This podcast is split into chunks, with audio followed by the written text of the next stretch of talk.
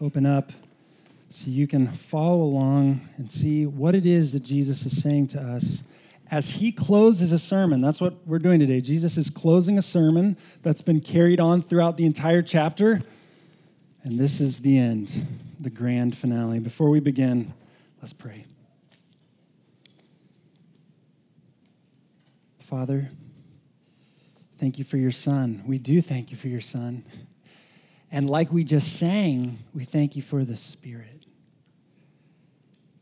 If it were not for the Holy Spirit, none of the work that Jesus purchased for us would ever be applied to us. It's through the Spirit that all that Christ has done counts for us.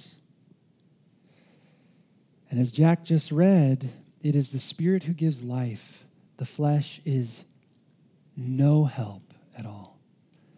And so we dare not move forward in the power of the flesh. Oh, please help us by the Spirit that life would happen here this morning. We ask in Jesus' name. Amen. You cannot believe unless the Holy Spirit brings your dead soul to life. You cannot come to Jesus. You can't believe unless the Father has granted it. That's the message that Jesus preaches in this passage the text that Jack just read. And nobody wants to hear it. No one wants to hear it. He's the greatest preacher who ever lived. And we said this last week, I think. He starts with a crowd of thousands clamoring for him to be king. Do you remember in chapter 6, verse 15, he feeds them and they want him to be king. And so he preaches to them. And when he's done, there are 12 left, maybe a few more. Who preaches like that? You know any preachers like that? Who would start with a crowd of thousands and whittle them down by preaching the truth in love. We can all think of preachers who could whittle a crowd down because they're terrible preachers. This is the greatest preacher who ever lived. And he preaches the truth in love. He doesn't preach like a salesman. Jesus is not trying to sell you anything. I mean, you I know that you've heard preachers before. You feel like this guy's trying to sell me something. There's a crowd here. I'm sure he'd like it to be a little bit larger, and now he's selling something. That's not what Jesus does. He came to give you life, real life, everlasting life. And He wants your worship to be real. That's what He cares about more than the size of a crowd. He wants your particular, your own worship that goes on inside your soul. Jesus wants it to be real. That's why He preaches the way that He does. If your worship's going to be real, you have to know how desperately you need God so that you can know the extent that God has gone in saving you. That's Jesus, that's his agenda for the end of this sermon. That's his agenda for this text to expose your neediness, not just humanity's general neediness, yours, your neediness, and then expose to you that God alone deserves all the praise for any spiritual life that you have. That's what Jesus is up to. The crowd would not accept being told that they were helpless and needy. They wouldn't accept it. They did not want to hear that God had to do everything for them for them to believe. And so they left. They walked away from the fountain of living waters. They walked away from the bread of life. I hope you won't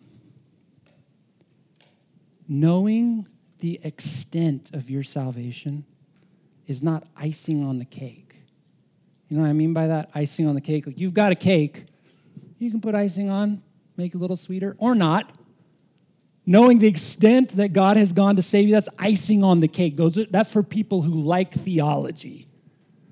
No, it's fuel for worship. That's why, why, why, why would you close a sermon like this, Jesus?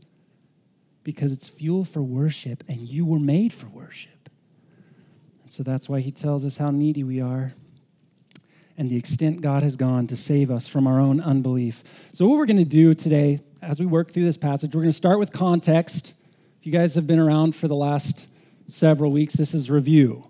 Context, what's going on in chapter 6. And then we'll see Jesus point out how desperate our problem of unbelief is. And then he's going to make clear that our only hope in overcoming this unbelief is if God does it. That's the main point. God does it by the Spirit through the words of Jesus because the Father grants that we would come to Him. That's the main thing. And then we'll close by seeing through Peter what real belief looks like. So here's the context. If you've been with us since the beginning of chapter 6, Jesus feeds a crowd of 5,000, at least 5,000. It was 5,000 men. We know from Matthew that there are women and children there. He does an amazing miracle. They see it. So they're not doubting that he did a miracle. They're not doubting that he took five loaves of bread, two fish, and fed over 5,000, maybe 10,000 people. They saw it. It was amazing. They want to make him king, but he doesn't want to be that kind of king. It's not the kind of king he's come to be, so he withdraws.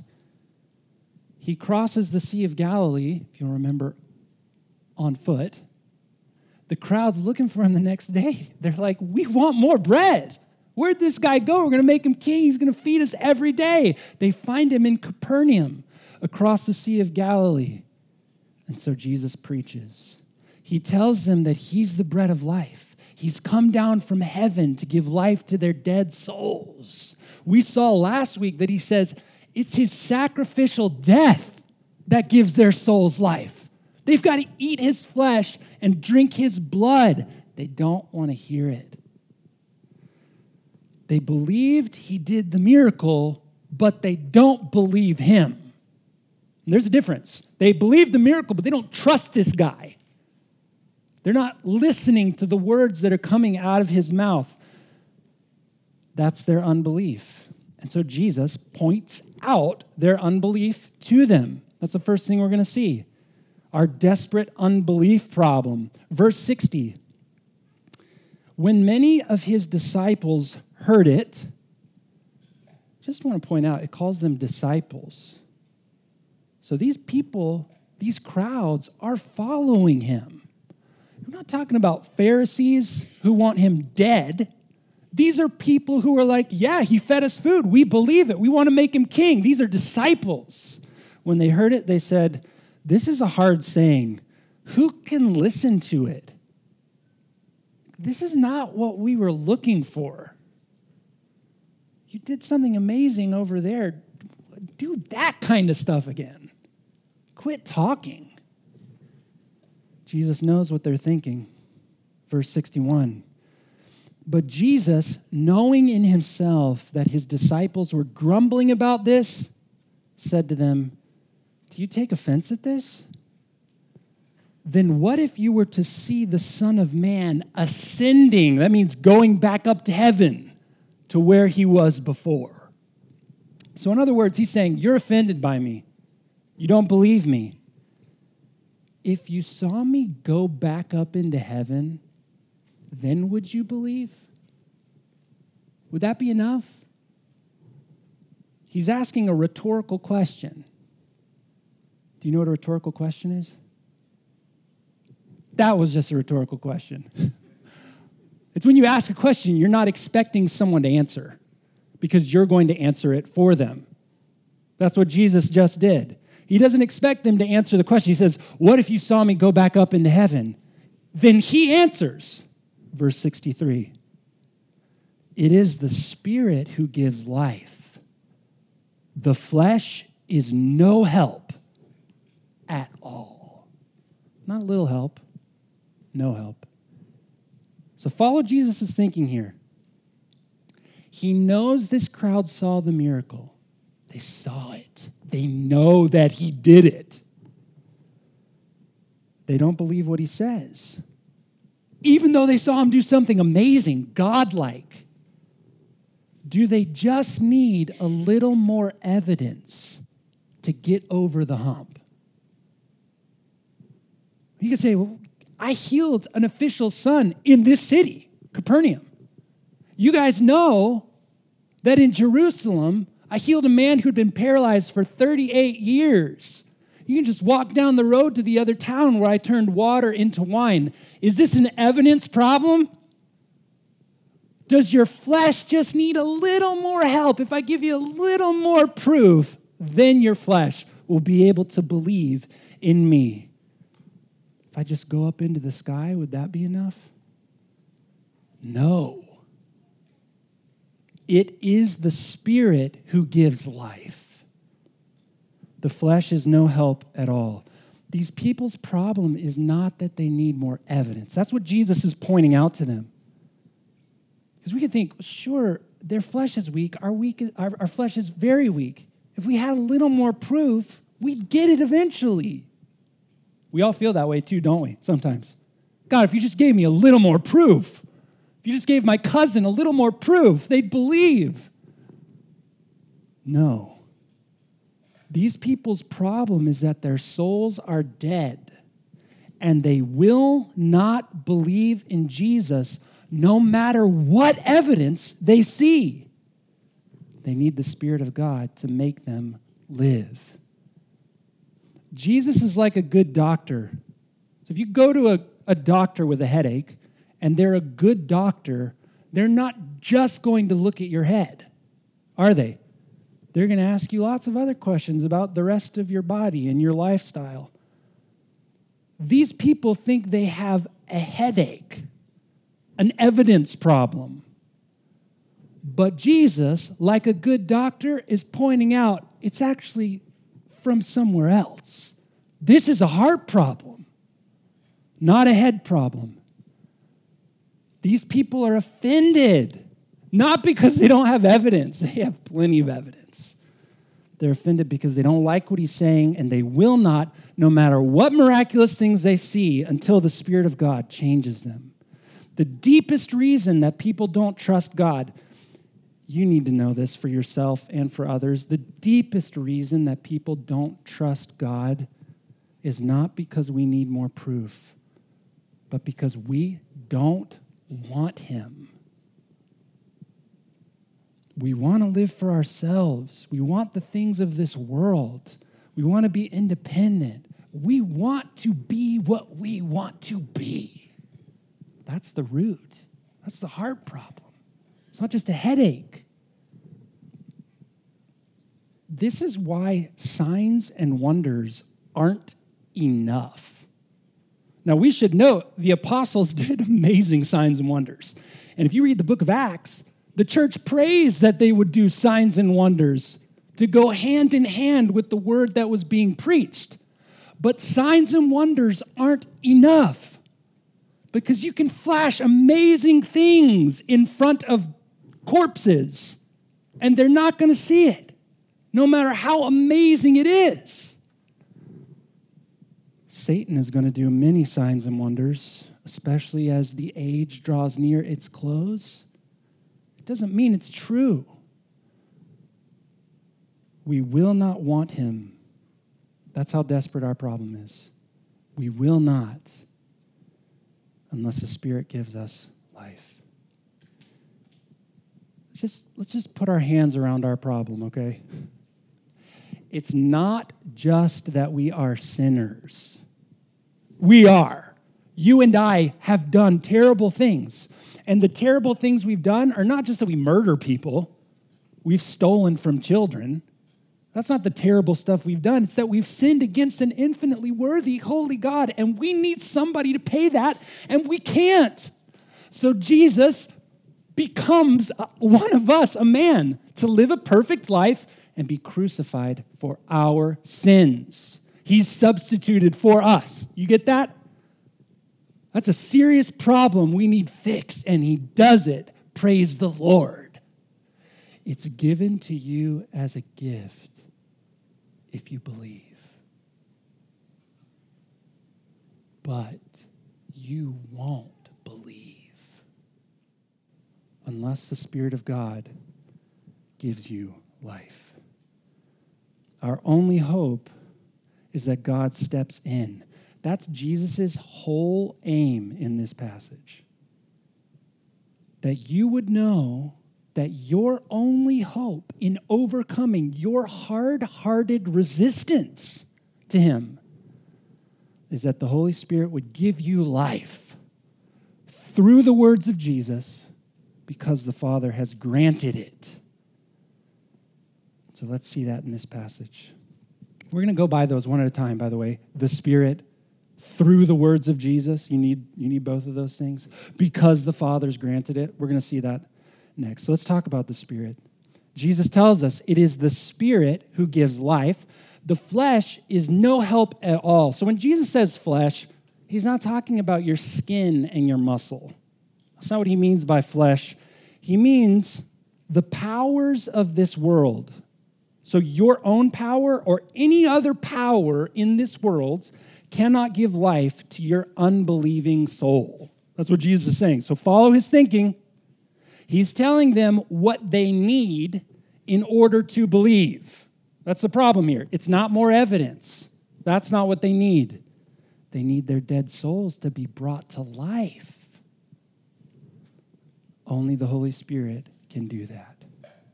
Do you see that from the text? Do you see that's what Jesus is saying? Do you see how needy we are? Do you see how precious the Holy Spirit is?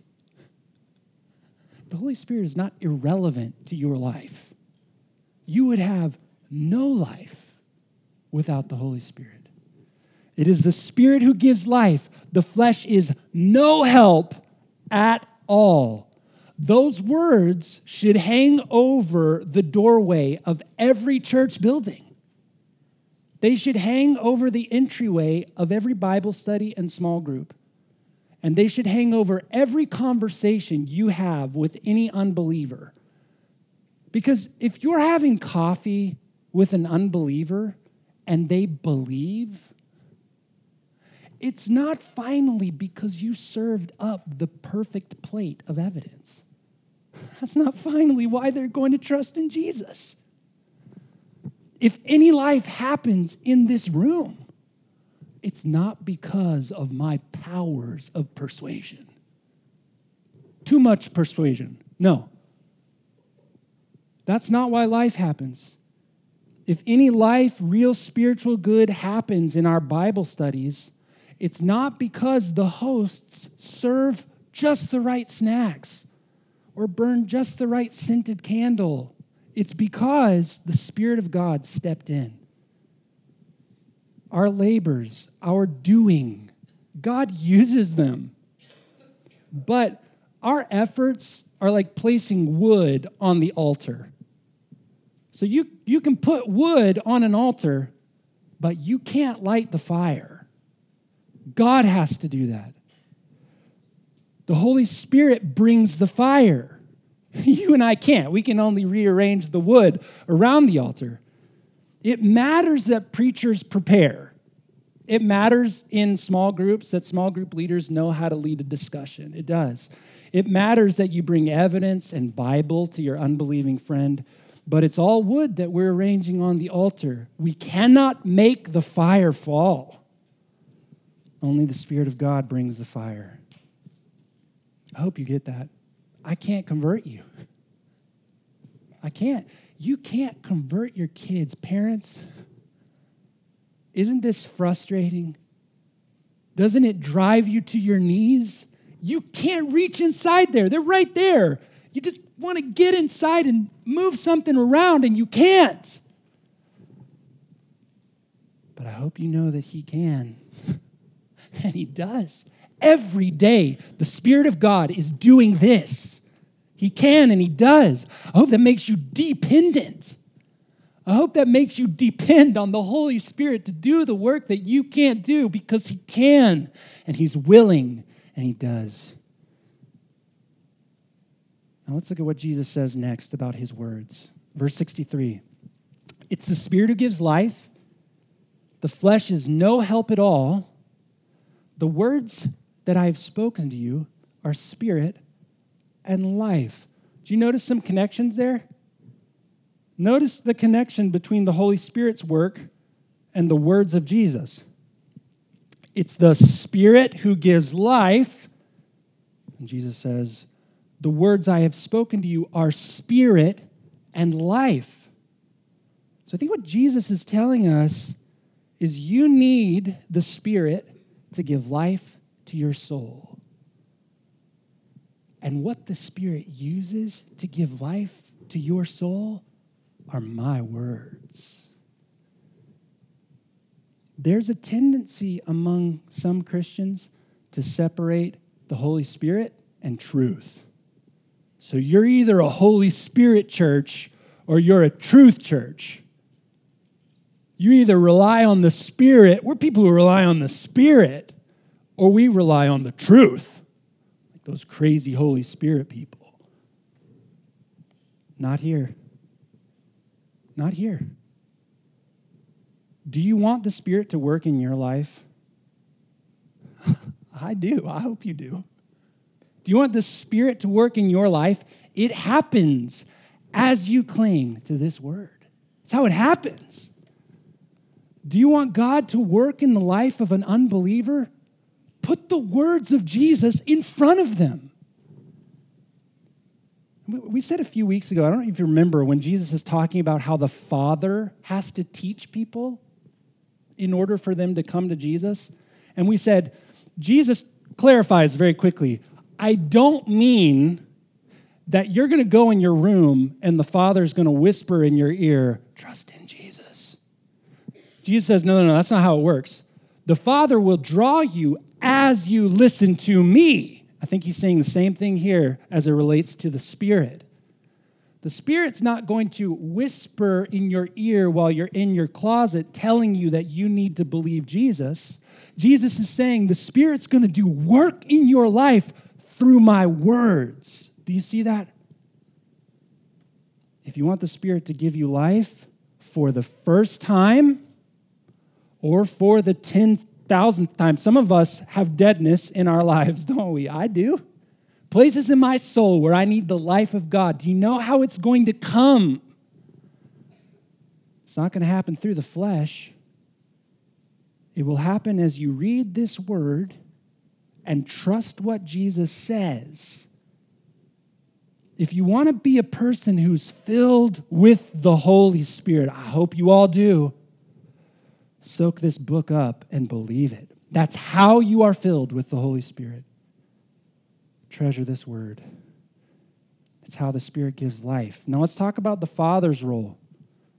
Jesus adds this, verse 64 But there are some of you who do not believe.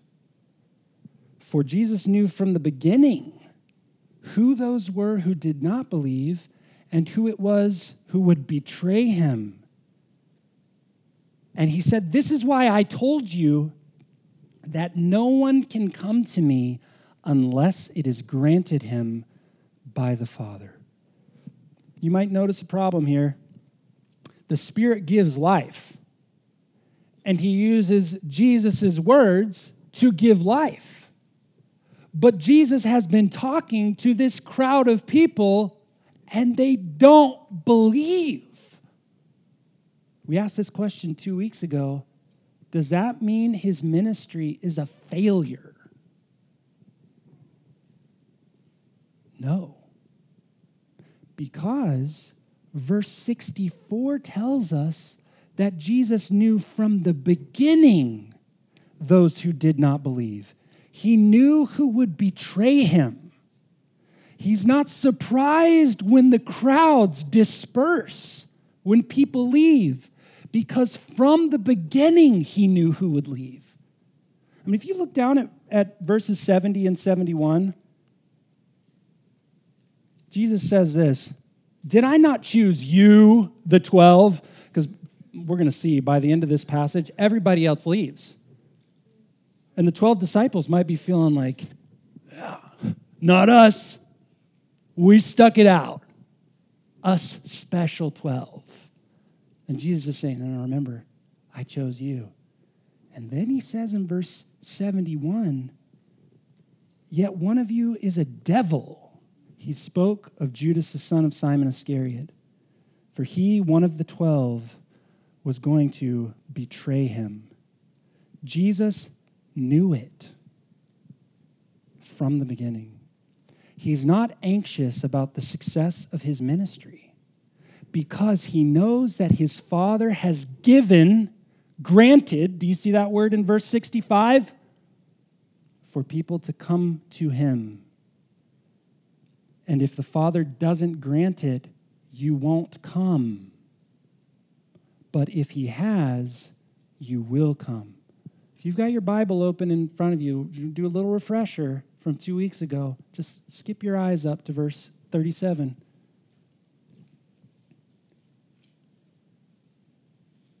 All that the Father gives, all meaning everyone that the Father gives will come to me. And whoever comes to me, I will never cast out. So follow the logic. Everyone the Father gives will come. And those who come, I will never cast out. For I've come down from heaven not to do my own will, but the will of him who sent me. And this is the will of him who sent me, that I should lose nothing of all he has given me, but raise it up on the last day. Every person the Father gives to me will come to me and the Father has given me a job to make sure that of everyone He has given to me, not one of them is lost, but is saved. He is not anxious about the success of His ministry because He knows all those the Father has given will come to Him. that doesn't mean he stops preaching, does it? You might think Jesus knows everyone the Father's given is going to come and he's going to make sure they get saved. Well, then why doesn't he just sit back, cross his arms, and wait for people to come? Because he knows it's through his preaching that those the Father has given to him will be given life by the Spirit. That's Jesus' confidence in ministry. This is the most secure human being that ever walked the earth. Can you imagine? Thousands walking away while you preach. We don't start our own salvation. We can't. Not because we're in a prison and we want to get out, right? Here are the bars. Want to get out and embrace God, but I can't. That's not our prison. Our prison is that we don't want God. We don't want Him. We're out in the open. He's pleading, Come, see the life I'll give you. And we're saying, No, we don't want you. We want us. And unless He chases us down and turns us around, we won't come. Do you see what Jesus is saying? Overcoming unbelief is the work of the Trinity Father, Son, Holy Spirit. Just take a second to see what Jesus is doing. How radical this is. Because, because you, you do have to ask Jesus, you're watching people leave. You've got their attention. Change the subject, man. Why? Why do you keep talking about the Father giving and they don't have life unless the Spirit does something? Stop! Stop! It's because Jesus wants the Holy Spirit to get his due. He wants the Spirit to get the credit he deserves. He wants his Father to receive the worship and honor that is due to him. Jesus wants his his Spirit and his Father to be praised. And here's the thing that is not an obstacle to your happiness, it's the pathway to your happiness. When you give the Father his due and the Spirit is due, and you can confess, you have nothing except what you've given to me, that's where real life is found. The crowd's heard enough. They don't want to hear that the Father has to grant them coming to Jesus. They don't want to hear that the Spirit must give them life. Verse 66 After this, many of his disciples turned back and no longer walked with him. Just another timeout. This is a tragedy. To look the bread of life in the eyes and walk away to look in the face of the one, the only one who can satisfy your soul forever and say, No, thank you. And so Jesus turns to the 12 and says, Do you want to go away as well? How about you guys? Take this question personally. You listened to the sermon he preached. Do you want to go away as well? This is what you've got to grapple with. Will you accept a God who has to do everything for you? Are you too proud to confess that you need Him, not just to pay for your sins, but to even bring you there?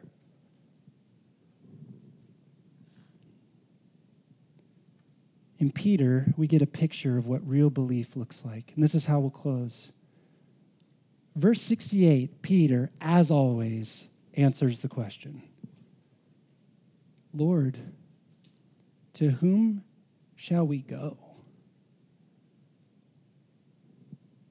There's nowhere else to go. You have the words of eternal life. And we have come to believe and know that you're the Holy One of God. This is what a real saving response to Jesus looks like. That's like the least proud response you can give, right? And a lot of people come to Jesus like, Jesus should be proud to have me on his team. This church should be thankful that I'm here. I used to feel that way. I'm bringing something to Christianity. The faster you follow Peter and lose hope that anywhere else can give you life, the faster you will find real satisfaction and life in Jesus. Don't begrudge the fact that you are far needier than you know. And at the end of your life, let's say you live for 80 more years learning how needy you are you still won't be close to knowing how needy you are. Don't begrudge him telling you that. Don't begrudge the fact that God Almighty loves you so much that he pulls you out of your unbelief. And he sends the Spirit to give you life where there was only deadness. Peter sees it. There's no salvation or lasting happiness anywhere else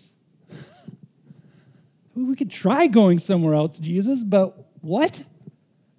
You're the only place in this universe where life can be found. You hear that?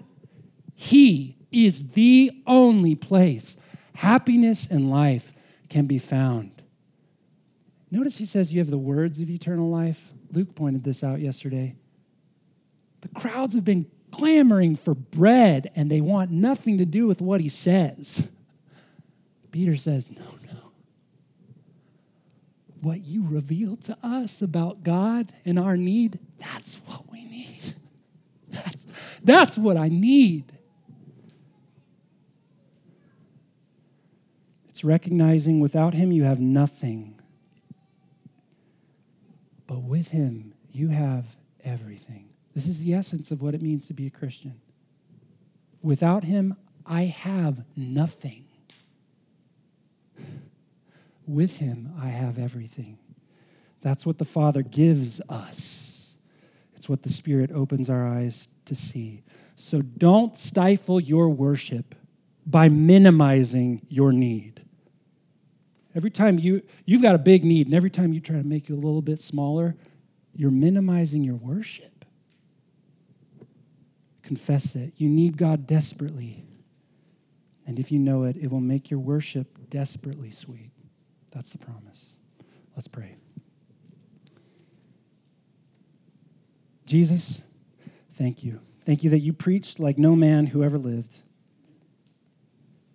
Secure in the sovereign hand of your Father and the work of the Spirit, and yet preaching truth, serving, loving those who came to you.